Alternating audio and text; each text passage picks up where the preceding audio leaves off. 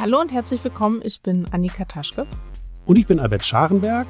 Dies ist die zehnte Folge von Rosalux History, dem Geschichtspodcast der Rosa-Luxemburg-Stiftung.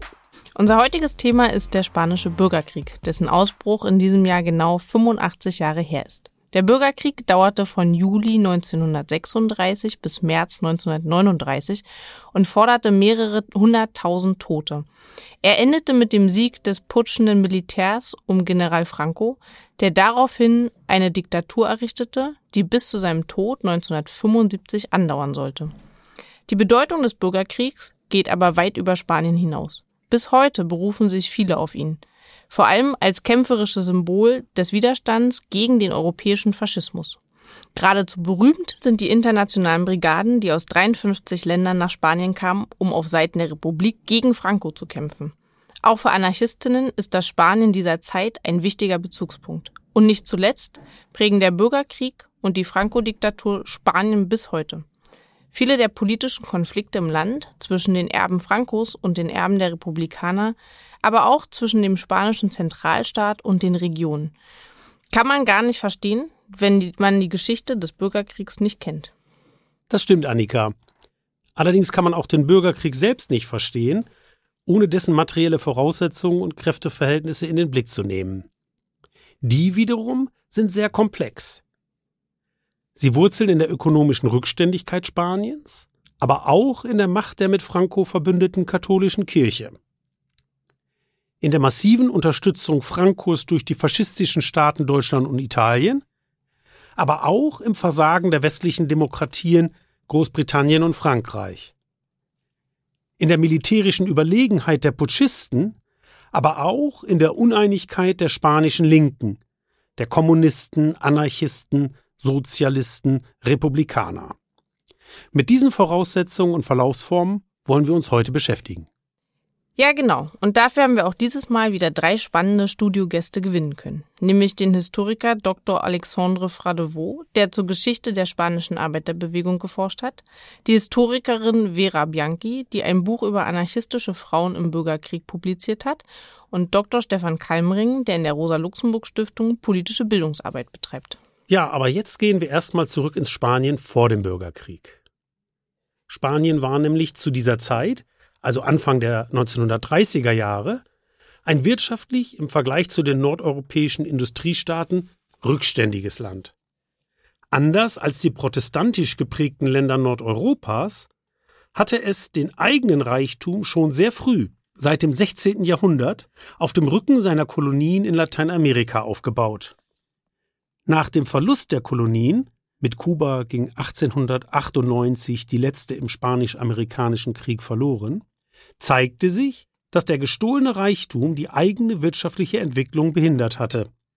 Eine industrielle Revolution hatte lediglich im Norden des Landes eingesetzt, mit Bergbau, Stahl und Schiffbau sowie, vor allem in Katalonien, der Textilindustrie. Charakterisiert war das Land in wirtschaftlicher Hinsicht immer noch von Großgrundbesitzern, deren sogenannte Latifundien auf ein riesiges Heer an Landarbeitern angewiesen waren, die selbst keinen Grund und Boden besaßen und in Abhängigkeit vom Großgrundbesitzer in großer Armut lebten. Das waren immer noch halbfeudale Verhältnisse dort auf dem Land.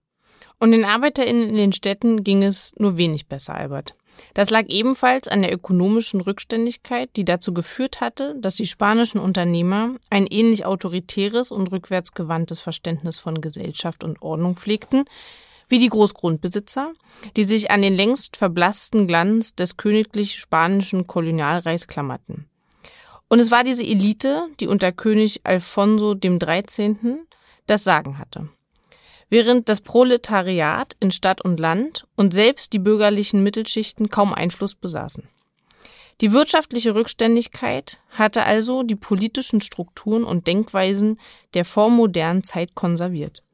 Als entscheidend erwies sich, dass Spanien keine bürgerliche Revolution durchlebt hatte. Ja, genau, Annika. Und die wirtschaftlich Mächtigen sorgten dafür, dass alles beim Alten blieb. Anders gesagt, Sie stemmten sich mit aller Macht gegen eine Modernisierung des Landes. Wir kennen ähnliche Verhältnisse, wenngleich in abgeschwächter Form, aus dem Deutschen Kaiserreich mit seinen ostelbischen Junkern und ihren Privilegien und in verschärfter Form aus Lateinamerika mit seinen fast allmächtigen Großgrundbesitzern. Der ideologische Flankenschutz kam in Spanien von der reaktionären katholischen Kirche, die immer noch über viel größeren Einfluss verfügte als etwa im katholischen Frankreich, wo im Zuge revolutionärer Erhebungen ihre Macht gebrochen worden war. Es war das Aufbegehren gegen diese Rückständigkeit, das nach dem Ersten Weltkrieg, wie in anderen europäischen Ländern auch, zu einer revolutionären Situation führte. Nach dem Krieg standen auch Spanien grundsätzlich drei Entwicklungspfade offen. Demokratische Reformen, autoritär-reaktionäre Bewahrung des Status quo oder eine Form der kollektivistischen Revolution. Aber eine bürgerliche oder gar sozialistische Revolution kam wieder nicht zustande. Die Reaktion obsiegte. Erst mit der Weltwirtschaftskrise begannen sich die Verhältnisse zu ändern. Anfang 1931 wird der König gestürzt und die Republik ausgerufen. Die neue Regierung aus den Linksrepublikanern um Manuel Azaña und den Sozialisten will Staat und Gesellschaft modernisieren und demokratisieren. Herzstück des Reformprogramms ist eine Agrarreform, die die feudalen Besitzverhältnisse auf dem Land beenden soll. Reformiert werden sollen aber auch der Bildungssektor, ein Drittel der Menschen sind Analphabeten, und das Militär. Den Einfluss der Kirche will man entschlossen zurückdrängen. Im Zuge der erstrebten Trennung von Staat und Kirche werden beispielsweise die Zivilehe, das zivile Scheidungsrecht und ein staatliches Bildungssystem eingeführt.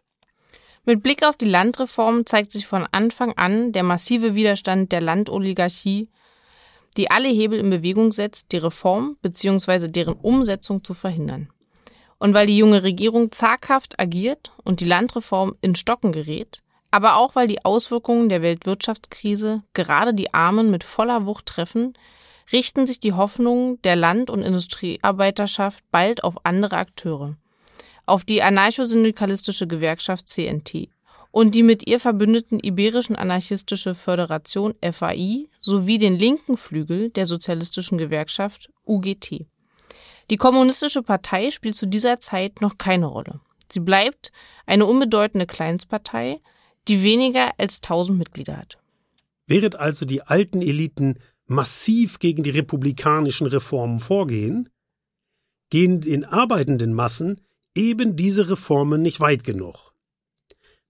Das beschreibt bereits ganz gut das Kernproblem, mit dem sich die junge Republik konfrontiert sieht. Entsprechend urteilt der Historiker Andy Durgan, Zitat, Das Scheitern des Reformprozesses führte zu einer Krise, von der sich die Republik nicht mehr erholen sollte.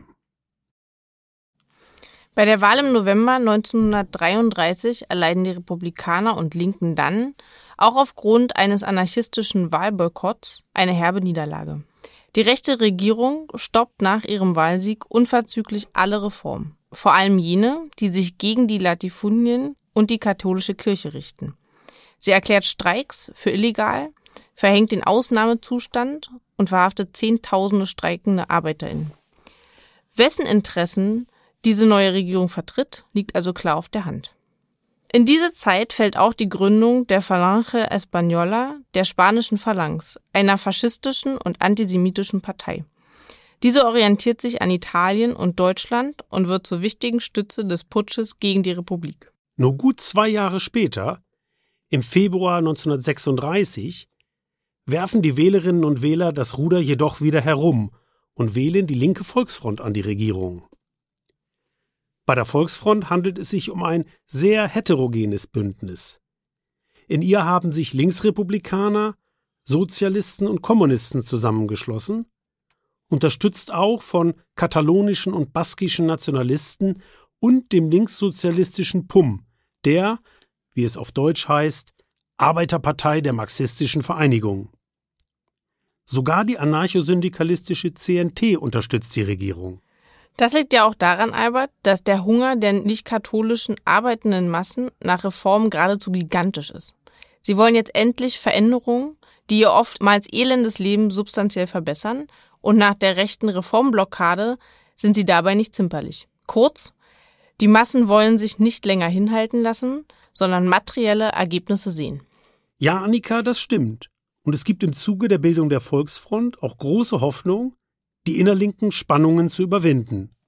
So rücken die inzwischen in Zahl und Bedeutung gewachsenen Kommunisten von ihrem Sektierertum ab und kooperieren mit der UGT. Die Jugendorganisationen der Sozialisten und Kommunisten schließen sich sogar zur Vereinigten Sozialistischen Jugend zusammen. In Katalonien fusionieren Sozialisten und Kommunisten zur PSUC. Es hatte bereits 1932 einen Putschversuch gegeben, der aber gescheitert war. Nunmehr bereiteten die Eliten und das Militär immer offener einen Putsch vor. Dennoch verweigert die republikanische Regierung die Bewaffnung der Volksmassen, weil sie den Ausbruch einer sozialen Revolution fürchtet. Sie befindet sich also in einem Dilemma, das sie selbst nicht aufzulösen vermag. Um die Republik zu sichern, muss sie die von den ArbeiterInnen in Stadt und Land enthusiastisch geforderten radikalen Reformen umsetzen. Wenn sie diese aber verwirklicht, entgleitet ihr die Macht im Staat. Am 17. Juli 1936 erheben sich dann antidemokratische und antikommunistische Offiziere um General Emilio Molla gegen die Regierung. Großgrundbesitzer, Monarchisten, Rechtsrepublikaner, Phalangisten und die Kirche unterstützen den Putsch. Dieser kann jedoch lediglich in Navarra und den konservativen Gebieten Altkastiliens auf eine größere soziale Basis zählen. Und die Offiziere haben offenbar nicht mit dem massiven Widerstand gerechnet, der ihnen aus der Arbeiterschaft entgegenschlägt.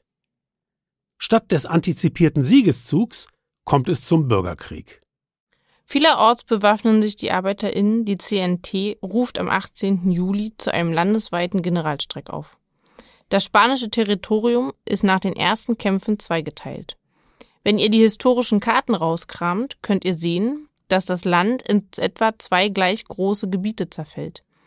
Die Putschisten kontrollieren die nordafrikanischen Gebiete, die konservative Mitte und den Nordwesten des Landes.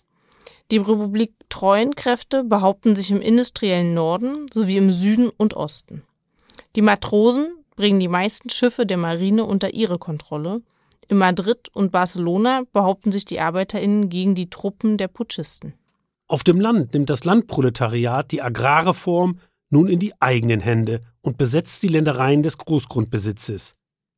Es kommt zur sogenannten libertären Revolution.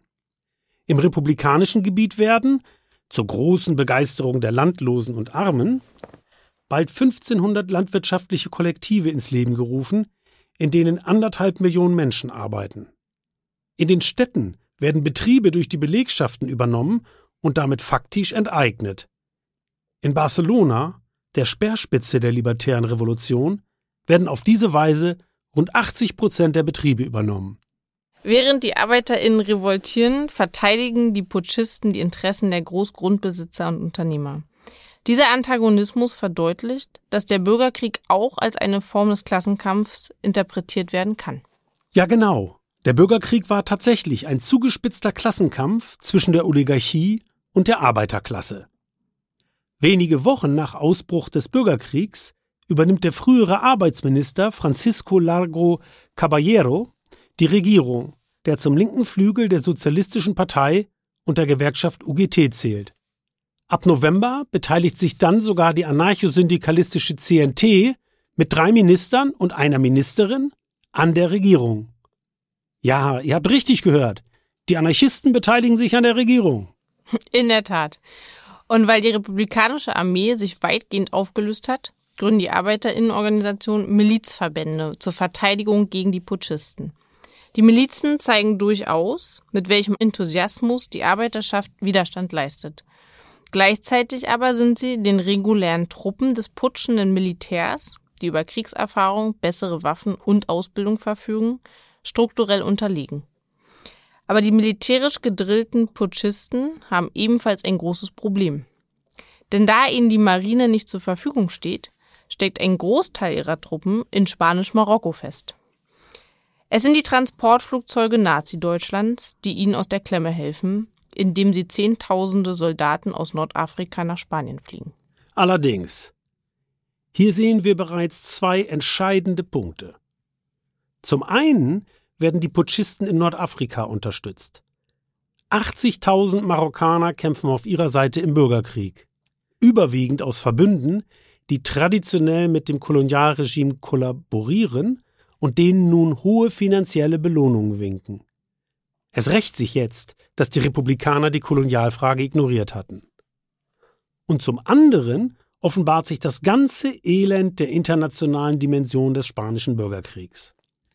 Denn während Hitler und Mussolini, wie auch die portugiesische Regierung, die Putschisten nahezu uneingeschränkt unterstützen, lassen die westlichen Demokratien, Großbritannien, Frankreich und die Vereinigten Staaten, die junge Republik im Regen stehen. Während Italien und das Deutsche Reich Waffen liefern und bald auch große Truppenkontingente nach Spanien verlegen, verfolgen Großbritannien und Frankreich eine Politik der Nichteinmischung. Sprich, sie verweigern der Spanischen Republik die Unterstützung. Zwar leistet die im Mai 1936 in Frankreich gewählte Volksfrontregierung unter Leon Blum anfangs etwas Hilfe, doch die konservative britische Regierung fürchtet eine Revolution in Spanien wie der Teufel das Weihwasser. Man darf auch nicht vergessen, dass London zu dieser Zeit gegenüber Nazi-Deutschland auf eine Appeasement-Politik einschwenkt, die die Hitler-Regierung durch Konzessionen neutralisieren will, um den Einfluss der Sowjetunion zu begrenzen. Wir hatten diesen Kontext ja bereits in unserer achten Folge diskutiert, als Teil der Vorgeschichte des Zweiten Weltkriegs. Aber das tut schon richtig weh, wenn man darüber nachdenkt. Denn die westlichen Demokratien haben es hier selbst in der Hand, den aufstrebenden europäischen Faschismus in die Schranken zu weisen, aber sie entscheiden sich stattdessen dafür, Spanien den Putschisten zu überlassen. Priorität hat insbesondere in London immer noch die Furcht vor der Sowjetunion. Die Sowjetunion wiederum orientiert ihrerseits, gerade nach der ideologischen Wende, weg von der Sozialfaschismus-These und hin zur Volksfront gegen den Faschismus, auf ein Bündnis mit den kapitalistischen Westmächten. Das ist die Leitlinie der sowjetischen Außenpolitik Mitte Ende der 30er Jahre. Dem wird außenpolitisch alles andere untergeordnet. In Spanien befindet sich die sowjetische Führung daher in einem Dilemma, da sie die internationale Politik und die revolutionäre Bewegung in Spanien einzig nach den innen- und außenpolitischen Interessen der Sowjetunion bewertet. Um Frankreich und Großbritannien für ein Bündnis mit der UdSSR zu gewinnen, muss man in Spanien darauf hinwirken, dass die soziale Revolution, vor der sich die kapitalistischen Demokratien so sehr fürchten, abgebrochen wird. Anders formuliert, die Partei der Weltrevolution, die kommunistische Internationale, drängt darauf, die Revolution in Spanien zu beenden. In diesem Widerspruch verheddert sich die sowjetische Politik, da kommt sie nicht mehr raus.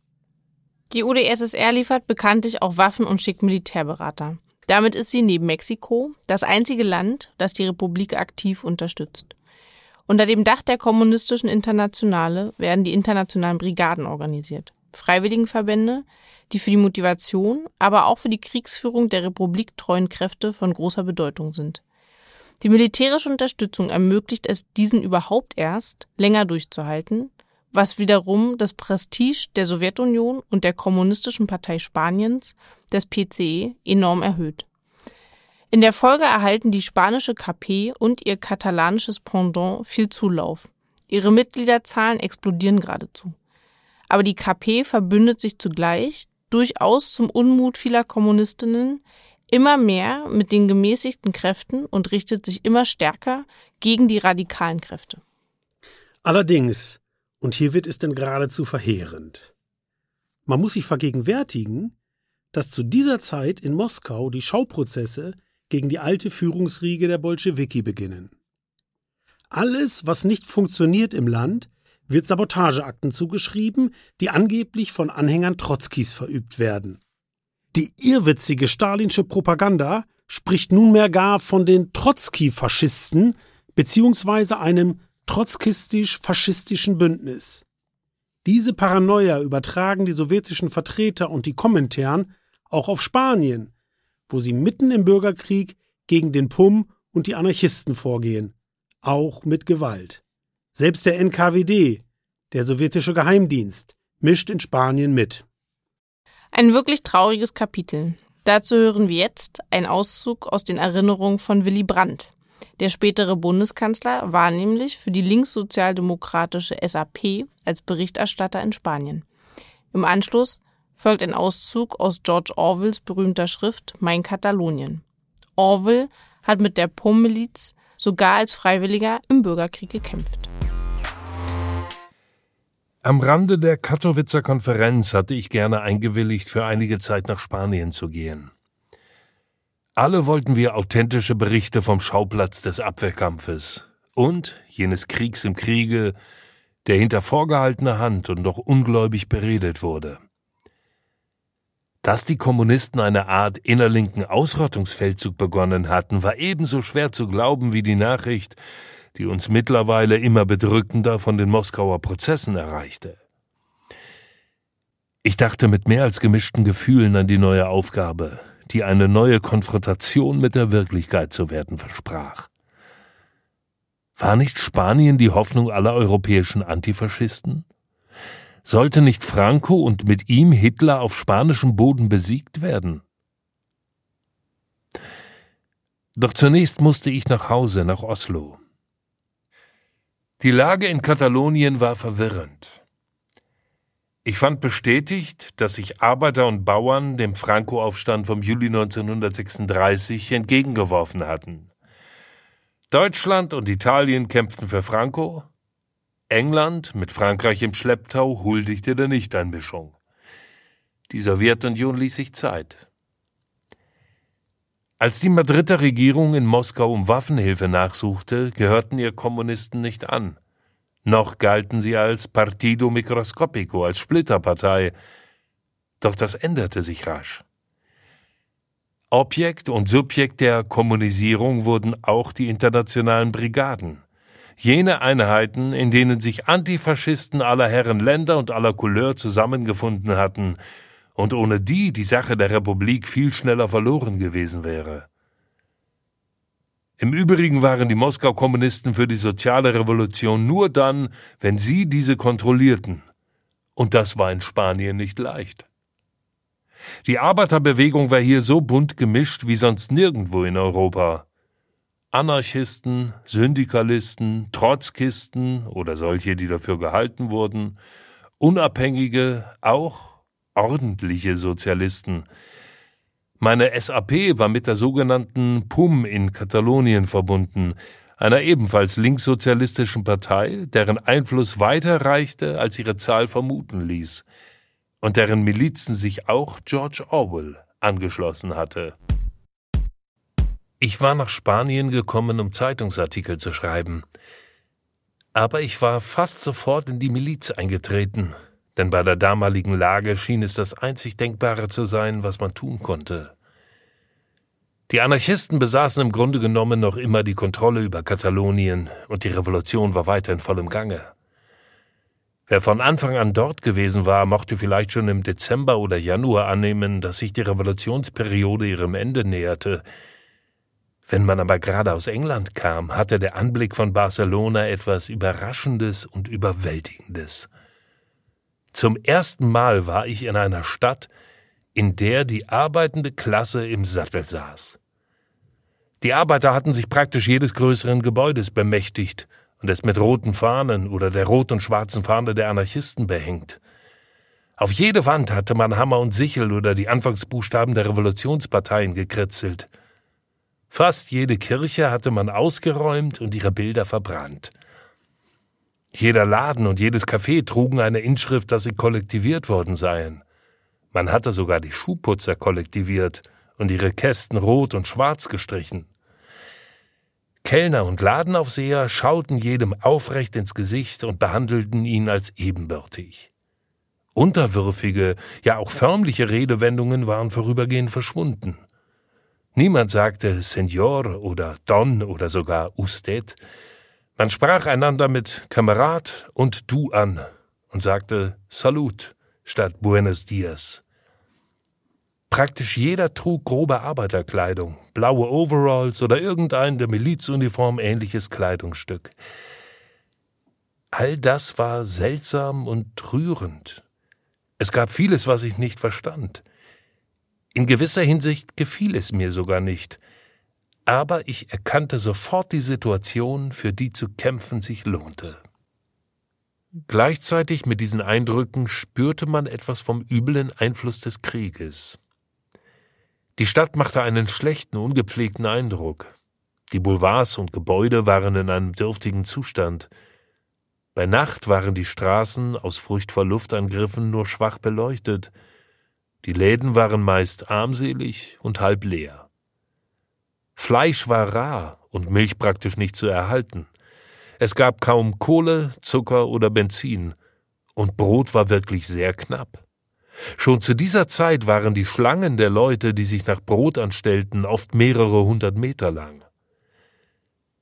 Doch soweit man es beurteilen konnte, waren die Leute zufrieden und hoffnungsvoll. Es gab keine Arbeitslosigkeit und die Lebenskosten waren immer noch äußerst niedrig. Vor allen Dingen aber glaubte man an die Revolution und die Zukunft. Man hatte das Gefühl, plötzlich in einer Ära der Gleichheit und Freiheit aufgetaucht zu sein. Menschliche Wesen versuchten, sich wie menschliche Wesen zu benehmen, und nicht wie ein Rädchen in der kapitalistischen Maschine.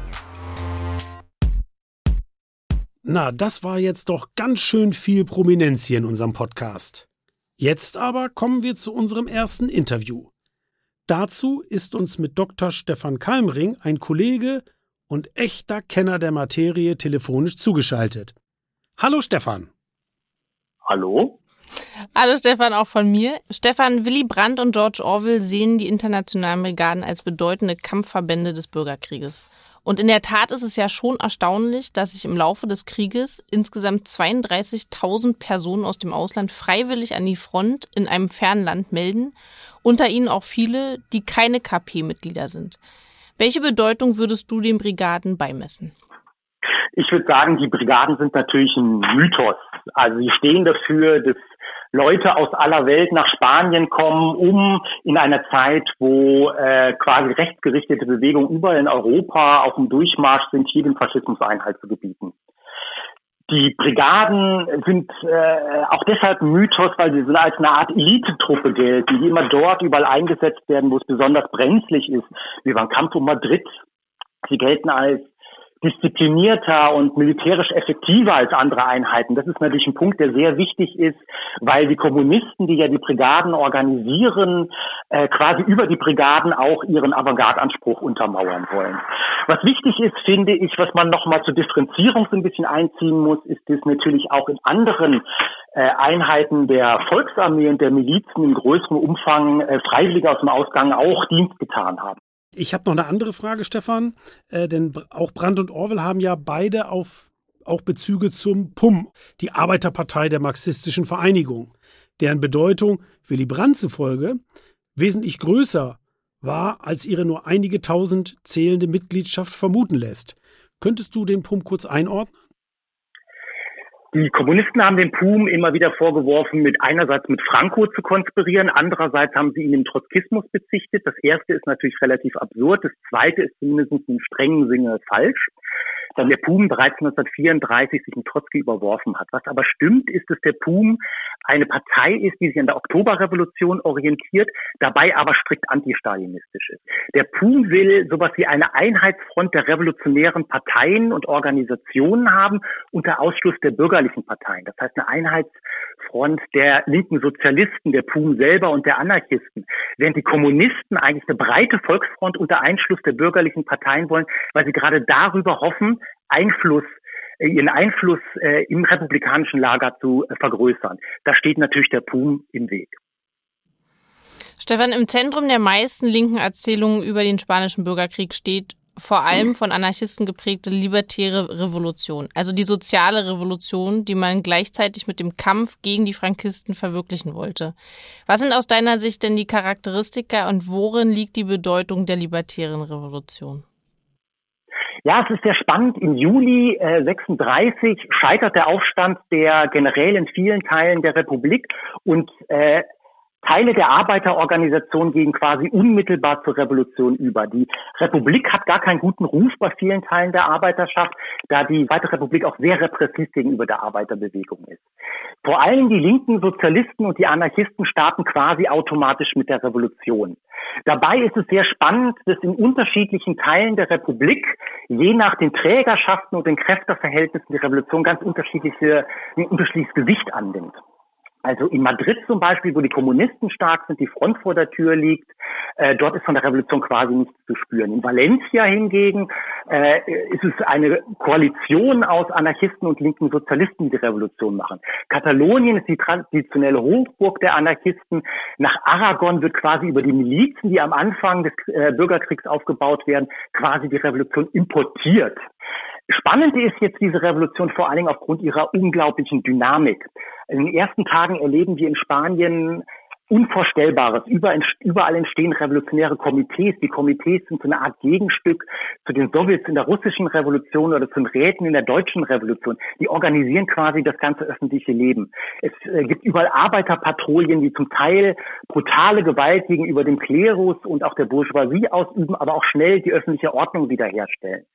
Die Arbeiter starten quasi alle möglichen Reformen, die sie eigentlich von der Republik erwartet hätten. In Barcelona ist es so, dass in kürzester Zeit äh, sechs Schulen gegründet werden. Dafür werden Gebäude besetzt. Die Bauarbeitergewerkschaft beginnt quasi am ersten Tag neue Gebäude dafür zu errichten. Vier Krankenhäuser werden aufgemacht. Über entstehen Kantinen für die arme Bevölkerung. Dafür besetzt man das Hotel Ritz, quasi sozusagen der Hort der Bourgeoisie, wird symbolisch in der Armenkantine umgewandelt. Äh, Mieten werden in den armen Vierteln gesenkt. Aber der Kern der Revolution ist natürlich die Sozialisierung. In der Literatur liest man immer wieder, dass äh, die spanische Revolution das größte Experiment in Arbeiterin Selbstverwaltung in der Geschichte der Menschheit gewesen sein will. Damit will man natürlich sagen, dass es ein Massenphänomen war. Allein in Barcelona werden 3000 Betriebe kollektiviert, aber auch, dass diese Revolution einen anderen Charakter hat als zum Beispiel die russische Revolution. Dort werden in der russischen Revolution vor allen Dingen die Betriebe verstaatlicht. Hier übernehmen die Arbeiter selber die Betriebe oder aber die Gewerkschaften, in denen sie sich organisiert haben. Weil das relativ spontan funktioniert, funktionieren äh, sozusagen äh, aber auch die Kollektive recht unterschiedlich. Einige klappen besser, andere schlechter.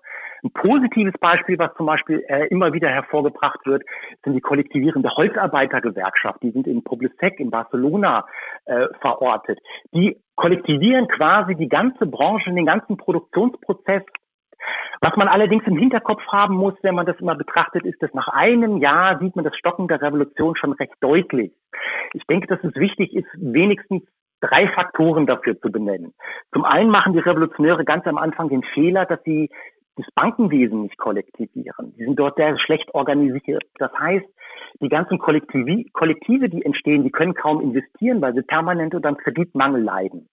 Dann ist aber natürlich auch ein wichtiger Punkt, das Argument, dass erstmal der Krieg gewonnen werden müsse, dem sich die Revolutionäre nicht verschließen können. Denn sie wissen ja ganz genau, was mit ihren Kollektiven, mit ihren Errungenschaften und ihnen selber passiert, wenn Franco diesen Krieg gewinnen wird. Und der dritte vielleicht entscheidende Faktor ist, dass die Hauptkraft dieser Revolution äh, sich relativ schnell in einer Dilemmasituation äh, bewegt. Nämlich die Anarchisten, die diese Revolution vorantreiben, eine Massengewerkschaft von über einer Million Mitglieder aufgebaut haben, eine der größten Gewerkschaften der Welt, die eine über 80-jährige Kampfgeschichte haben, Spanien schon früher an den Rand der Revolution gebracht haben die sind quasi von Waffen abgeschnitten und merken, dass die Kommunisten mehr und mehr sozusagen ihre vorherrschende Stellung in, im republikanischen Lager übernehmen und wollen die Kollektive, Kollektive sichern, indem sie in Regierungen zuerst in Katalonien, aber dann auch auf der Ebene von Zentralspanien einsteigen und wollen darüber auch an Waffen kommen. Es entwickelt eine unglaubliche Sprengkraft in dieser, in dieser Bewegung, dass sie auf einmal in der Regierung sind. Das heißt, sie sind in sozusagen einer Zwickmühle wenn sie sich in die eine Richtung bewegen, dann werden sie von Waffen abgeschnitten. Wenn sie in die andere Richtung sich bewegen, dann versprengt es quasi diese Bewegung von innen heraus. Und das sind alles Faktoren, die dazu führen, dass wie Hans Magnus Enzensberger es mal gesagt hat, ein kurzer Sommer der Anarchie bleibt. Das ironischer und tragischerweise zugleich in einem Augenblick, wo die libertäre Revolution quasi auf der Straße liegt, der klassische Anarchismus Europas und in Spanien im spanischen Bürgerkrieg zu einem Ende kommt es ist sozusagen eine realpolitische Situation, auf die sie nicht eingestellt sind. Mhm. äh, die quasi in ihr Transformationsprogramm nicht reinpasst und auf die sie keine Antwort finden, weil alles, was sie machen, eigentlich falsch ist. Und das ist natürlich mehr als klassische Realpolitik. Das ist eine echte Dilemmasituation, in der die sich befinden. Mhm. Ja gut, ja. Realpolitik und Dilemma sind ja sonst nicht oft auch mal relativ nah beieinander. Das ist wahr. Würde ich sagen. Das klingt sehr aktuell auf jeden Fall. ja. Ja, und die Revolution, für die revolutionäre Gymnastik, wie die Anarchisten ihre äh, Politik des bewaffneten Aufstands nennen, ist da nicht mehr so viel Spiel dann, ne? Genau. Das Spannende ist, dass Garcia Oliver, einer der zu den radikalen äh, des Anarchismus immer gehört hat. Der gehört zum Umfeld von Buenaventura de Ruti. Das ist derjenige, der sozusagen am Anfang der Revolution sagt, wir müssen jetzt hier aufs Ganze gehen und notfalls auch gegen den Widerstand der anderen antifaschistischen Gruppen diese Revolution durchziehen. Der wird im Zuge dieser realpolitischen Zwänge selber Minister und wird einer von denen, der dann ständig die Vorwürfe bekommt, so viele Kompromisse einzugehen. Ich finde, er ist eine schöne Figur, an der man genau diese Zwänge sozusagen verdeutlichen kann. Der Radikale wird zum Kompromissler. Stefan, das war ganz toll. Vielen Dank, dass du hier mitgemacht hast heute. Großartig. Vielen Dank. Vielen Dank. Vielen Dank, dass ich dabei sein durfte. Hat mich gefreut. Tschüss. Tschüss. Bis dann. Tschüss.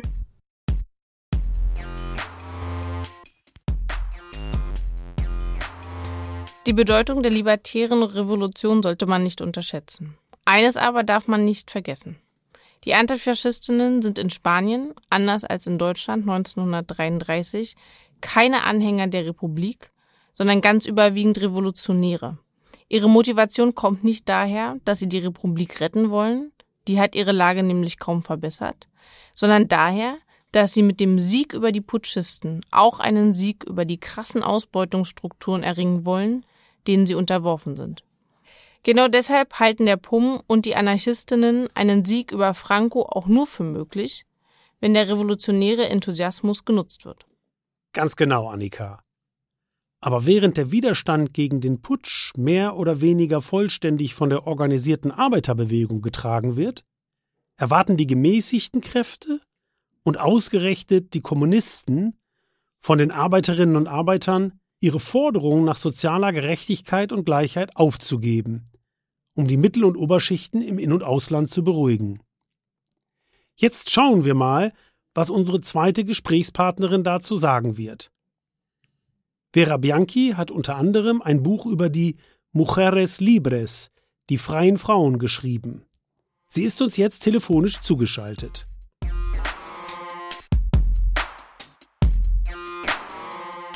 Hallo Vera. Hallo. Ähm, hallo Vera, auch von mir. Ähm, könntest du, bevor wir zu den Mujeres Libres kommen, kurz allgemein die Rolle der Frauen im Bürgerkrieg und in der Revolution beschreiben?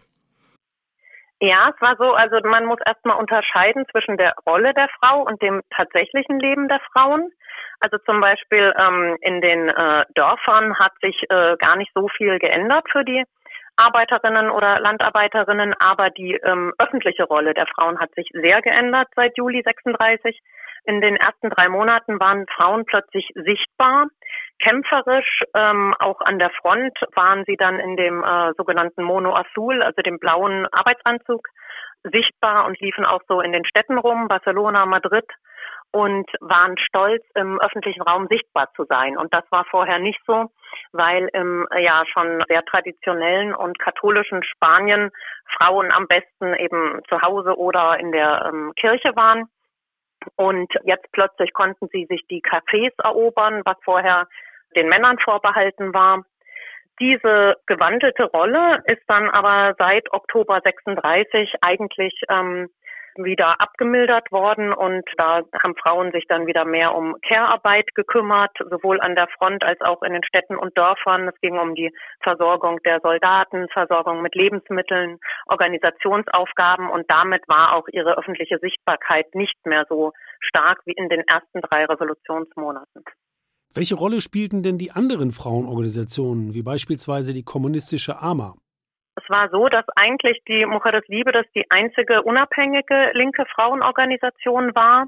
Die anderen Frauenorganisationen waren vor allem Arme der Parteien, also eben der kommunistischen Partei. Ähm, die hatte die Mujeres Antifascistas eben als ihren Frauenarm und die äh, POUM und die ähm, Sozialistische Partei, deren ähm, Frauengruppen waren eigentlich nur zur Unterstützung der Partei da und äh, gerade jetzt Dolores Ibaduri ist äh, sehr stark aufgetreten ähm, von der AMA. Aber es ging dabei nicht um Frauenbefreiung, sondern eben um, um Unterstützung der Partei oder eben auch des äh, antifaschistischen Kampfes. Und die Mujeres Libres waren quasi die einzige unabhängige Frauenorganisation auf der Linken. Dazu würde ich gleich anschließen, wer waren denn die anarchistischen Mujeres Libres? Waren es Landarbeiterinnen, Industriearbeiterinnen, Mittelschichtsfrauen? Also wer sind sozusagen die Gesichter dahinter? Das war unterschiedlich. Also der große Teil waren ähm, einfache Arbeiterinnen in den Städten und dann nach der Revolution dann auch in den äh, Dörfern oder auf dem Land Landarbeiterinnen. Vor allem viele ungelernte Arbeiterinnen. Das war so, dass in Spanien damals Arbeitertöchter eben einfach mal sechs Jahre in die Schule gegangen sind, also von sechs bis zwölf und dann ohne eine Ausbildung in den Betrieb der ähm, Eltern äh, eingetreten sind und dort gearbeitet haben. Und ähm, es waren vor allem junge Frauen, also ähm, viele 14-Jährige waren schon aktiv ähm, bei den Mujeres Libres und es gab aber auch ähm, ein, zwei Intellektuelle oder Akademikerinnen, also eine der drei Gründerinnen, ähm, Amparo Poc y Gascon hat sowohl Soziologie studiert als auch äh, ein Doktor in Medizin gemacht. Die Ausnahmen gab es auch. Was haben denn diese freien Frauen im Bürgerkrieg gemacht? Ich habe das mal in äh, vier Bereiche unterteilt. Also das Wichtigste für die Mujeres Libres war, ähm, für eine Bildung und Ausbildung der Arbeiterinnen zu sorgen. Und zwar war das für sie die Voraussetzung, äh, dass Frauen sich selbst befreien können, ähm, nämlich die ökonomische Unabhängigkeit. Und solange eben eine Frau immer von dem äh, Vater oder Mann materiell abhängig ist, kann sie gar nicht frei werden. Und das heißt, sie haben Alphabetisierungskurse angeboten und organisiert, dann aber auch Sprachkurse, Mathematik, Geschichtsunterricht, haben auch äh, für Ausbildung gesorgt. Also man konnte in den Häusern der Mujeres Libres ähm, Schneiderin werden oder Sekretärin. Und ein ganz wichtiges Instrument ihrer Idee, ähm, Bildung äh, unter die Arbeiterinnen zu bringen, war ihre Zeitschrift, die auch Mujeres Libres hieß. Die sollte monatlich erscheinen und sollte eben zur Bildung, aber auch zur Vernetzung der einzelnen Ortsgruppen und auch zum Empowerment der Leserinnen beitragen. Als zweiten Bereich habe ich dann die Kindererziehung. Damals war es so, dass es eben ähm, Mädchen und Jungen wurden ja getrennt äh, beschult. Es war alles unter Zwang und Strafe. Die Schule, aber auch die ähm, Erziehung zu Hause war immer mit Zwang und es gab gar keine Anregungen die Kinder wurden überhaupt nicht ermutigt, irgendwas zu lernen, sondern es war halt klar, lernt auswendig, sonst setzt was. Und da haben die Mujeres Libres sich an der libertären ähm, Pädagogik von äh, Francisco Ferrer orientiert mit seiner modernen Schule, äh, haben also für Koedukation gekämpft und ähm, die Kinder sollten in der Natur lernen. Sie sollten angeregt werden, aus eigenem Interesse irgendwas zu lernen und nicht, weil nachher ein Lehrer äh, Noten dafür verteilt oder Schläge. Und ähm, ganz revolutionär war, dass sie schon ähm, mit ihren Kursen der bewussten Mutterschaft schon Schwangere erreicht haben. Also dass eben Kinder großziehen nicht nur heißt, dass Essen und Kleidung da ist. Außerdem haben sie weit vor Deutschland und Spanien haben sie schon diese Vorsorgeuntersuchungen erfunden. Also sie hatten ähm, zwei Geburtskliniken in äh, Katalonien und dort wurden die Kinder in regelmäßigen Abständen auf den Entwicklungsstand hin ähm, untersucht. Und so konnte ja viel schneller auf irgendwas reagiert werden. Also wir haben seit 1974 diese verpflichtenden U-Untersuchungen. Und das haben sie halt schon in den ähm, 30ern erfunden. Den dritten Bereich, den ich bemerkenswert finde an der Arbeit der Mujeres Libres, ist ihr Kampf gegen die Prostitution. Es war so, dass in Spanien, also seit 31 galt ein äh, Gesetz, das Prostitution verboten ist, aber äh, die Freier sind straffrei ausgegangen. In Spanien war es damals so, dass gegen Monatsende, wenn im Arbeiterinnenhaushalt das Geld nicht gereicht hat, äh, haben sehr viele Arbeiterinnen einfach Gelegenheitsprostitution ähm, ausgeübt. Und die Mujeres Libres wollten, dass keine Frau aus ökonomischen Gründen sich gezwungen sieht, ähm, sich zu prostituieren. Also sie haben, anders als die Gesellschaft damals, haben sie die Prostituierten nicht moralisch verurteilt, sondern wollten eben, dass es nicht unter finanziellem Zwang oder einer Notlage geschieht und haben dann zum Beispiel in Barcelona Befreiungshäuser ähm, für Prostituierte eingerichtet. Da gab es dann ärztliche Beratung, Ausbildungsberatung, was könnte die Frau auch anders machen und es gab auch Untersuchungen und die Frauen konnten dort auch schlafen. Das haben sie am Anfang sehr enthusiastisch ähm, begonnen, aber dann eigentlich schon im Herbst 36 wieder aufgehört und dann wurde der vierte Punkt ähm, ihrer Aktivitäten immer wichtiger. Das war die Unterstützung der Front, weil natürlich den Mujeres Libres auch klar war, wenn der Frankismus gewinnt, dann äh, ist sowieso Schluss mit allen anderen Projekten. Und äh, es gab eigene Kolonnen, eine Kolonne Mujeres Libres, in der Frauen gekämpft haben, äh, auch mit der Waffe an der in der Hand. Und äh, viele Frauen haben, haben in den gemischtgeschlechtlichen Gruppen gekämpft ab Herbst 36 hat dann eben die republikanische Regierung gesagt, dass Frauen nicht mehr mit der Waffe kämpfen dürfen. Viele Frauen sind aber trotzdem noch geblieben, wenn das in ihren Kolonnen ähm, mit dem Einverständnis war. Also viele kennen äh, Mika Echebehere, ähm, die Kapitana war, aber auch von den Mujeres Libres sind da noch weiter welche geblieben und andere haben dann das gemacht, was die Regierung vorgegeben hat ab Herbst 36, nämlich ähm, eben sogenannte unterstützende Tätigkeiten, obwohl sie ja genauso wichtig sind wie der Kampf mit der Waffe. Also Wäsche waschen, äh, Verletzte pflegen, ähm, Essen kochen. Ähm, das waren dann die Aufgaben. Vielen Dank, Vera. Ähm, noch eine letzte Frage. Du hast auch vieles davon schon angesprochen. Die Mujeres Libres waren die radikalste Frauenorganisation und dennoch kam auch sie bei der Emanzipation so ein bisschen an ihre Grenzen, auch in der Gesellschaft. Du hast äh, vieles gerade schon angedeutet, was so geschlechtsspezifische Rollen angeht und ähm, teilweise auch geringere Löhne für dieselbe Arbeit. Wie würdest du das erklären? Also äh, voranstellen möchte ich, dass die ähm, das Leben im spanischen Bürgerkrieg und der spanischen Revolution für viele Mujeres Libres die freiste Zeit in ihrem Leben war. Also danach kam ja 36 äh, Jahre Diktatur. Das heißt, ähm, sie haben auch schon alleine für diese zwei, dreiviertel Jahre sehr viel erreicht im Verhältnis zu der vorherigen Situation spanischer Arbeiterinnen, also gegenseitiges Empowerment, das Leben in die Hand nehmen, eine solidarische Gemeinschaft. Aber ich sehe erstens eben das staatliche Verbot äh, von Oktober 36, eben Frauen nicht mehr mit der Waffe kämpfen zu lassen. Und andererseits sehe ich auch einfach äh, einen gewissen äh, Machismo, auch der anarchistischen Männer, die eben Macht und Verantwortung nicht mit den Frauen teilen wollten. Das war ihnen äh, wahrscheinlich einfach zu unbequem, die eigene Rolle zu hinterfragen. Oder ähm, sie haben Frauen auch einfach nicht so viel zugetraut, weil sie es vorher ja noch nicht gemacht hatten. Und ähm, ich denke, das sind die Gründe und das sehen wir ja heute immer noch in vielen Bereichen, wo Frauen weniger zugetraut wird oder Männer keine Verantwortung abgeben wollen. Auf jeden Fall. Ich bin immer wieder überrascht, äh, wie gegenwartsbezogen unsere Themen doch geblieben sind. Ähm, in dem Fall muss man ja leider dazufügen. Ähm, vielen Dank, Vera, für das äh, tolle Interview mit dir. Ja, vielen Dank. Dass du dir die Zeit genommen hast für uns. Vielen Dank euch. Bis dann. Tschüss. Tschüss. Tschüss. Das war schon toll, wie diese Frauen ihre Emanzipation in die eigenen Hände nahmen. Jetzt aber zurück zum Bürgerkrieg in Spanien selbst. Wir haben gesehen, dass das Land geteilt war. Nachdem die deutsche Luftwaffe den Transport der Kolonialarmee nach Spanien organisiert hat, erobert diese in kurzer Zeit den gesamten Südwesten des Landes. Die schlecht ausgerüsteten und wenig geübten Milizen sind den militärisch gedrillten und weit besser ausgerüsteten Truppenverbänden schlicht unterlegen. Hinzu kommt noch die Luftüberlegenheit, die durch die Luftwaffe Nazi-Deutschlands gesichert wird. Es ist vor diesem Hintergrund eigentlich erstaunlich, dass sich die republikanischen Verbände überhaupt so lange behaupten können. Mehr noch, sie schaffen es im November 1936 sogar, den Angriff auf Madrid zurückzuschlagen. Damit wird die Parole, die die vorhin bereits von Vera erwähnte Kommunistin Dolores Ibarruri zu Beginn des Bürgerkriegs ausgerufen hatte, zum Schlachtruf. No passaran. Die Faschisten werden nicht durchkommen. Im Frühjahr 1937 versuchen die Frankisten erneut, Madrid von der republikanischen Zone abzuschneiden. Aber beide Versuche misslingen.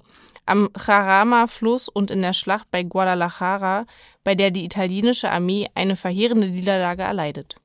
Daraufhin greift die deutsche Legion Condor die baskische Stadt Guernica aus der Luft an und zerstört sie weitgehend. Pablo Picasso malt anschließend sein berühmtes Bild Guernica. Im April 1937 vereinigt Franco, der sich erst nach Beginn des Bürgerkriegs als Führer der Putschisten durchgesetzt hat, die faschistische Phalange mit weiteren Rechtsparteien zu einer neuen Einheitspartei unter seiner Führung. Die neue Partei orientiert sich in vielem an den italienischen und deutschen Faschisten. Die Frauenorganisation Sección Femenina etwa ist nach dem Vorbild des BDM gestaltet. Auch mit Blick auf den Antisemitismus und Rassismus gibt es Übereinstimmungen. Die Frankisten sehen den Marxismus in Spanien nämlich als das Produkt von Ausländern und führen ihn direkt auf den Einfluss maurischen und jüdischen Blutes zurück. Offensichtlich greifen die Nationalisten hier auf tradierte Vorurteile aus der Zeit der spanischen Reconquista zurück. Ja, aber die Frankisten unterscheiden sich trotz vieler Parallelen in einem wichtigen Punkt von den Nazifaschisten, nämlich durch ihre enge Verbindung mit der katholischen Kirche. Die Kirche arbeitet in Spanien nicht nur gegen die Republik, sondern auch gegen die Demokratie und sie stellt sich mit aller Macht hinter die bestehende Ausbeuterordnung. Der Vatikan erkennt Franco bereits im Sommer 1937 an. Franco revanchiert sich für die Unterstützung, indem er das Bildungswesen wieder der Kirche unterstellt. Das letztlich hybride Franco-Regime lässt sich daher eher dem Klerikalfaschismus zuordnen. In einem anderen Punkt sind die Parallelen zu den Nazis indessen besonders groß. Und zwar mit Blick auf den Umgang mit dem politischen Gegner. Denn auch die frankistische Politik zielt auf die physische und psychische Vernichtung ihrer Gegner. Der Putschgeneral Emilio Molla hat gleich zu Kriegsbeginn erklärt, Zitat, der Terror muss ausgeweitet werden, ein Eindruck von Herrschaft muss erzeugt werden, indem wir ohne Skrupel alle eliminieren, die nicht so denken wie wir. Und in der Tat, bereits im August 1936 erschießen die Frankisten in der Stierkampfarena von Badajoz tausende Linke. Überall, wo sie vorrücken, beginnen sie mit der Säuberung, das heißt der Ermordung der Gewerkschafter, Linken und Liberalen. Ja, um das nicht zu unterschlagen, auch die Republiktreuen töten zu Kriegsbeginn viele Ortsfrankisten, darunter zahlreiche Priester. Anders als im frankistischen Gebiet schreiten aber die Offiziere bald ein und das Morden hört nach wenigen Wochen weitgehend auf. Der Unterschied ist schlicht, dass die Frankisten den Terror als Instrument einsetzen. Nochmal zurück zu den Kräften der Republik. Wir haben in den Interviews gehört, dass die soziale Revolution faktisch stattfindet. In der Folge kommt es auch zur Fragmentierung der Macht in der republikanischen Zone. Der Grundkonflikt bleibt jedoch bestehen. Während die Anarchisten die soziale Revolution verwirklichen wollen, sind die Kommunisten davon überzeugt, dass zunächst der Krieg gewonnen werden müsse. Die innerlinken Auseinandersetzungen spitzen sich immer weiter zu. Im Mai 1937 eskaliert dann die Situation, als sich in Barcelona kommunistische Verbände und katalanische Nationalisten Kämpfe mit CNT und PUM liefern. Die Konfrontation kann zwar bald gestoppt werden, doch im Ergebnis verschieben sich die innerlinken Kräfteverhältnisse. Die antirevolutionären Kräfte gewinnen jetzt die Oberhand innerhalb der Volksfront. Der von Hans Magnus Enzensberger in seinem Roman über den legendären Anarchisten Buenaventura Durruti sogenannte kurze Sommer der Anarchie war damit vorbei. Ja, jetzt beginnt die zweite Phase des Bürgerkriegs. Die antirevolutionären Kräfte der Volksfront ersetzen den linken Ministerpräsidenten Largo Caballero durch den rechten Sozialisten Juan Negrin. Der setzt voll auf die Unterstützung durch die Sowjetunion. Zugleich geht die Regierung auf Drängen Moskaus hart gegen den PUM vor. Die Organisation wird verboten.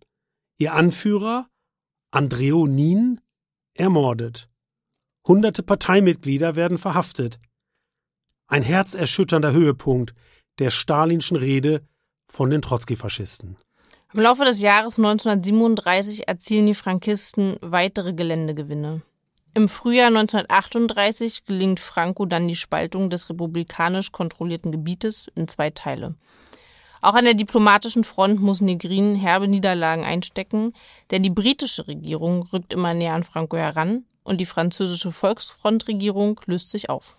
Im Sommer 1938 geht die Regierung am Ebro zur Offensive über. Die Kämpfe dauern bis zum November. Mitten in die Kämpfe hinein platzt dann die Nachricht vom Münchener Abkommen, mit dem die Westmächte Hitlers Gebietsansprüche in der Tschechoslowakei anerkennen. Jetzt wird auch dem Letzten klar, dass es kein Bündnis mit Frankreich und Großbritannien geben wird. Die letzte Hoffnung der Republik liegt nun darin, dass man so lange durchhält, bis der von vielen erwartete große Krieg zwischen den faschistischen Staaten und den Westmächten ausbricht. Ja, das gelingt aber nicht mehr. Als Anfang 1939 Katalonien fällt und Großbritannien und Frankreich Franco offiziell anerkennen, ist der Bürgerkrieg entschieden. Es kommt noch zu Rückzugsgefechten und zu Kämpfen der Linken untereinander in Madrid. Sieger aber sind Franco und die alte Oligarchie. Sieger ist auch das Deutsche Reich. Es hat ein strategisches Bündnis zwischen Frankreich und Spanien verhindert und die Schwäche der westlichen Demokratien offengelegt kriegswirtschaftlich dringende benötigte Rohstoffe aus Spanien erhalten und nicht zuletzt neue Waffen und militärische Taktiken erprobt. Verlierer sind die Land- und Industriearbeiter. Sinn und Zweck des Franco-Regimes ist schließlich die Gewährleistung der extremen Ausbeutungsbedingungen im Interesse der Oligarchie. Nach dem Ende des Bürgerkriegs sind die Arbeitsbedingungen katastrophal und die Löhne extrem niedrig. Viele Menschen hungern, andere werden interniert oder umgebracht. Frauen, die die Revolution unterstützt haben und jetzt mittellos dastehen, werden in die Prostitution gedrängt. Das Regime kennt keine Gnade. Ja, und wenn es noch eines Beweises bedurft hätte, bestätigt die Niederlage eindringlich, dass die Strategie, die westlichen Demokratien für die Unterstützung der Republik zu gewinnen, ein Fehler war.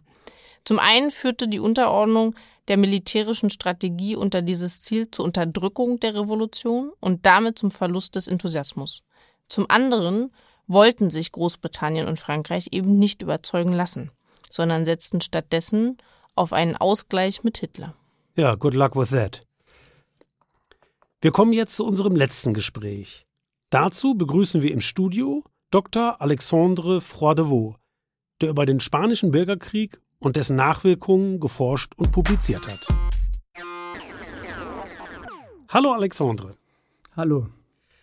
Alexandre Franco regierte Spanien ja bis zu seinem Tod 1975 mit eiserner Hand.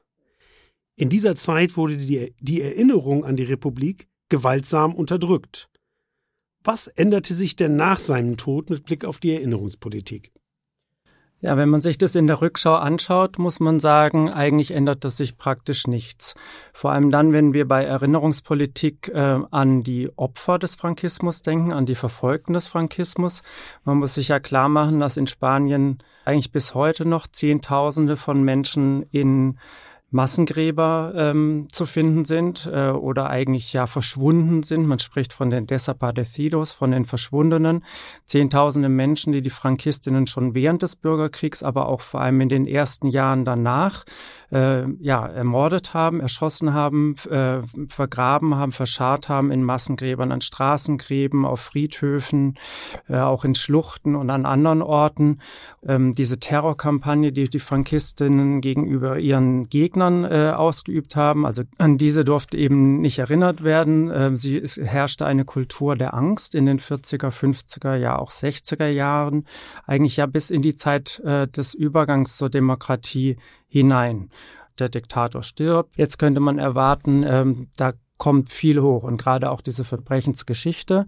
Das geschah in Spanien deswegen nicht, weil es keine demokratische Revolution im eigentlichen Sinne gab. Das war das, was die Widerstandsbewegung, die Oppositionsbewegung ähm, ja äh, angestrebt hatte, die war schon relativ stark. Da gab es eine Gewerkschaftsbewegung, da gab es eine starke kommunistische Partei.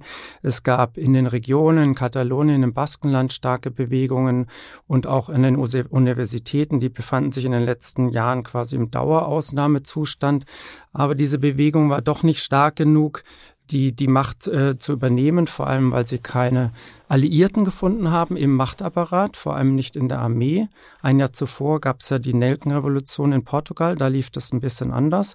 In Spanien eben nicht und äh, dort kam es äh, so um 75 eben mit dem Tod des Diktators zu einer Pattsituation, weil die andere Seite, also so eine Strömung gab es, die wollten quasi die Diktatur retten ohne den Diktator.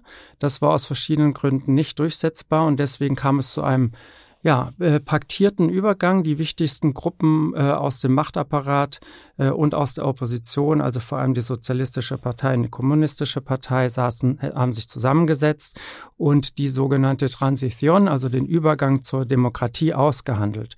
Und Teil dieser, dieses Aushandelns war, dass man gesagt hat, okay, also wir haben diesen furchtbaren Bürgerkrieg gehabt, äh, der zu Zehntausenden von Opfern geführt hat, natürlich auch äh, auf der anderen Seite äh, und bei den Frankistinnen allein schon durch den Krieg. Äh, und wir, wenn wir daran jetzt rühren, dann haben sie befürchtet, dass dieser Übergang eben nicht funktionieren könnte und spricht auch von dem Pakt des Vergessens. Was hat sich denn, du hast es gerade schon angedeutet, seit den 1970er Jahren geändert? Hat der Pakt des Schweigens heute noch Bestand und gibt es äh, viele Franco-Fans? Also ähm, Pakt des Vergessens, sage ich eher, Pakt des Schweigens. Ähm, das darf man sich ja nicht so vorstellen, dass es wirklich ähm, einen Vertrag dazu gab. Das ist eher so eine Beschreibung von, äh, was quasi die politische Klasse und aber auch der, der herrschende öffentliche Diskurs äh, quasi durchgesetzt hat. Dieser Pakt, der ja, vor allem von den zwei großen Parteien, der Sozialistischen Partei, die in den 80er Jahren dann regierte, und der konservativen Partei, dem Partido Popular, äh, getragen wurde, der hielt im Prinzip bis 80er und 90er Jahren. Heute kann man nicht mehr sagen, dass der Pakt in dem Sinne Bestand hat, dass er quasi den Diskurs prägt. Das liegt vor allem daran, dass es äh, eine, eine Reihe von erinnerungspolitischen Initiativen gab oder eigentlich Vereinigungen übers ganze Land hinweg, die so ab der zweiten Hälfte der 90er Jahre, vor allem dann ab den Nullerjahren, äh, sehr stark aktiv geworden sind und diese ganzen Themen der Verbrechensgeschichte, aber auch zum Beispiel frankistischer Symbole äh, in den Städten Spaniens und an anderen Orten ähm, auf die Tagesordnung gebracht haben. Und der zweite Teil, Franco-Fans, ähm, lange Zeit war es so dass das in Spanien eine gewisse Anomalie herrschte, weil es am rechten Rand äh, keine Parteien gab, die an den, an den Wahluhren besonders Erfolg hatte. Das hat sich leider in den letzten Jahren geändert mit der rechtsradikalen Partei Vox. Und die stecken natürlich schon irgendwie mit beiden Schuhen noch in diesem frankistischen Sumpf. Äh, allerdings eben so den, den Diktator so wiederhaben, den, das wollen nur ein paar wenige. Ein wichtiger Punkt ist in Spanien ja auch das Verhältnis von Zentralstaat und Regionen. Inwiefern gehen denn die heutigen Konflikte in dieser Frage auf den Frankismus und die Zeit Frankos zurück?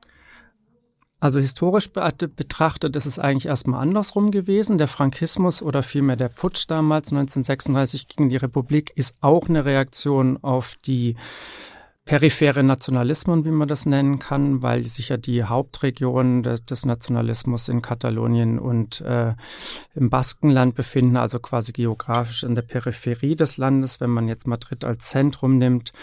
Und äh, der, die spanischen Nationalisten und dort vor allem die Militärs haben sich immer als die Hüter der Einheit des Landes äh, verstanden und das war ein ganz wichtiges Motiv für den Putsch. Umgekehrt ist es so, dass es tatsächlich durch die Unterdrückung auch dieser Nationalbewegung, vor allem aber auch im kulturellen Bereich, also katalanisch war eine lange Zeit und auch das baskische äh, waren tatsächlich äh, verboten. Die, die Kinder wurden damals in den Schulen äh, unter Schlägen dazu gezwungen, christlich zu sprechen, wie es hieß, also Kastile, Spanisch zu sprechen statt Katalanisch. Und durch diese Unterdrückung äh, gab es noch schon Verstärkungseffekte, die bis heute fortwirken. Ähm, was man vielleicht sagen kann, wenn man sich heute jetzt gerade so linkskatalanistische Fraktionen anschaut, da herrscht schon sehr stark dieses Bild vor, alles, was in, von Madrid kommt, ist faschistisch. Ähm, das ist nicht so ganz falsch, weil die konservative Partei auch noch so mit einem Bein quasi aus dem Frankismus oder im Frankismus steht und sich vor allem nie von den Verbrechen so richtig losgesagt hat. Ähm, allerdings ich, hilft so dieses wenige Differenzieren auch nicht unbedingt weiter. Also Vielen Dank. Ähm, du betreust an deinem Arbeitsplatz der KZ-Gedenkstätte Neuengamme ein Begegnungsprojekt, das sich mit Kämpfern der Spanischen Republik befasst, die später ins KZ deportiert wurden. Kannst du uns dazu vielleicht mehr sagen und auch vielleicht nochmal zu den Deportationen ähm, nochmal mhm. einführen, vielleicht zwei Worte? Viele dieser Leidenskapitel sind eben über Jahrzehnte nicht erzählbar gewesen und ein Teil dieser Geschichte ist auch das Schicksal von mehreren tausenden äh, SpanierInnen, die in deutsche Konzentrationslager verschleppt wurden. Es gab eine große Fluchtbewegung, vor allem äh, zu Beginn des Jahres 1939 in das Nachbarland Frankreich, also vor der Zeit des, äh, des Zweiten Weltkrieges. Ähm, und die, diese Menschen sind dann dort angekommen, übrigens nicht gerade sehr nicht gerade willkommen gewesen in der, in der Französischen Republik.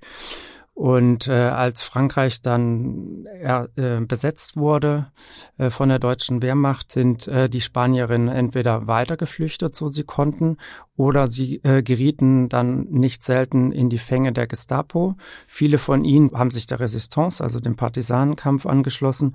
Viele sind dann äh, zur Zwangsarbeit herangezogen worden in der Organisation TOT zum Beispiel und etwa so die genauen Zahlen sind nicht so ganz klar, aber so, wir reden vielleicht von 10, 15.000 Menschen, die in deutsche Konzentrationslager verschleppt wurden, vor allem nach Mauthausen, aber eben auch in andere, unter anderem auch in, nach Neuengamme. Da sind die Quantifizierungen nicht ganz sicher, wir, ähm, aber wir reden von einigen hundert äh, Schicksalen, äh, die ziemlich unbekannt sind. Mauthausen ist ein bisschen bekannter, da gibt es schon seit längerem eine Amikal, also ein, ein Freundeskreis, der sich um ehemalige Häftlinge und Angehörige gebildet hat. Für Neuengamme gab es so etwas nicht bis vor kurzem, bis vor ein, zwei Jahren. Da hat sich eine neue Amikal gebildet. Es sind zwei Punkte, die dazu geführt haben. Das eine ist die Initiative von einem spanischen Historiker, der die Namen und vor allem auch die Zahlen recherchiert. Äh, und zum anderen sind sogenannte Effekten wieder aufgetaucht nach Jahrzehnten. Also Effekten, so nannte man äh, die Habseligkeiten der KZ-Häftlinge, die ihnen äh, bei der Aufnahme im KZ abgenommen worden sind und die jetzt erst nach eben so langer Zeit wieder an, an die Nachkommenen ähm, zurückgegeben werden. Und da spielen wirklich ja, herzzerreißende Szenen äh, finden da statt, wenn dann eben nach Jahrzehnten plötzlich die Uhr des Onkels wieder auftaucht oder oder ein Schmuckstück oder sogar ein Abschiedsbrief oder überhaupt ein Brief von dem Vater und solche Dinge. Ja, Mensch, das ist ja ein tolles Projekt. Äh, beziehungsweise interessante, äh, äh, interessanter Gegenstand, worüber ja auch wirklich wenig äh, bekannt ist. Das kann man, glaube ich, wirklich äh, äh, sagen toll, dass da jetzt äh, was in Gang kommt. Tolles Interview auch übrigens. Vielen Dank dafür, Alexandre. Oder hast du noch eine Nachfrage, Annika? Ich habe keine Nachfrage. Ich bin ähm, total froh, dass wir nochmal sozusagen die nach äh, Spanien-Bürgerkriegszeit besprochen, besprechen konnten, vor allen Dingen mit dir. Weil das natürlich nicht abgebrochene Biografien sind, die wir hier haben und gerade dann dieses nennen wir es mal Doppelschicksal, dann auch nochmal sozusagen in deutsche Konzentrationslager deportiert zu werden, ist natürlich nochmal ein Fakt mehr, den wir versuchen unserem Publikum und unseren Zuhörerinnen und Zuhörern äh, deutlich zu machen. Also vielen Dank, dass du hergekommen bist. Ich danke euch für die Einladung, war sehr spannend. Sehr gerne.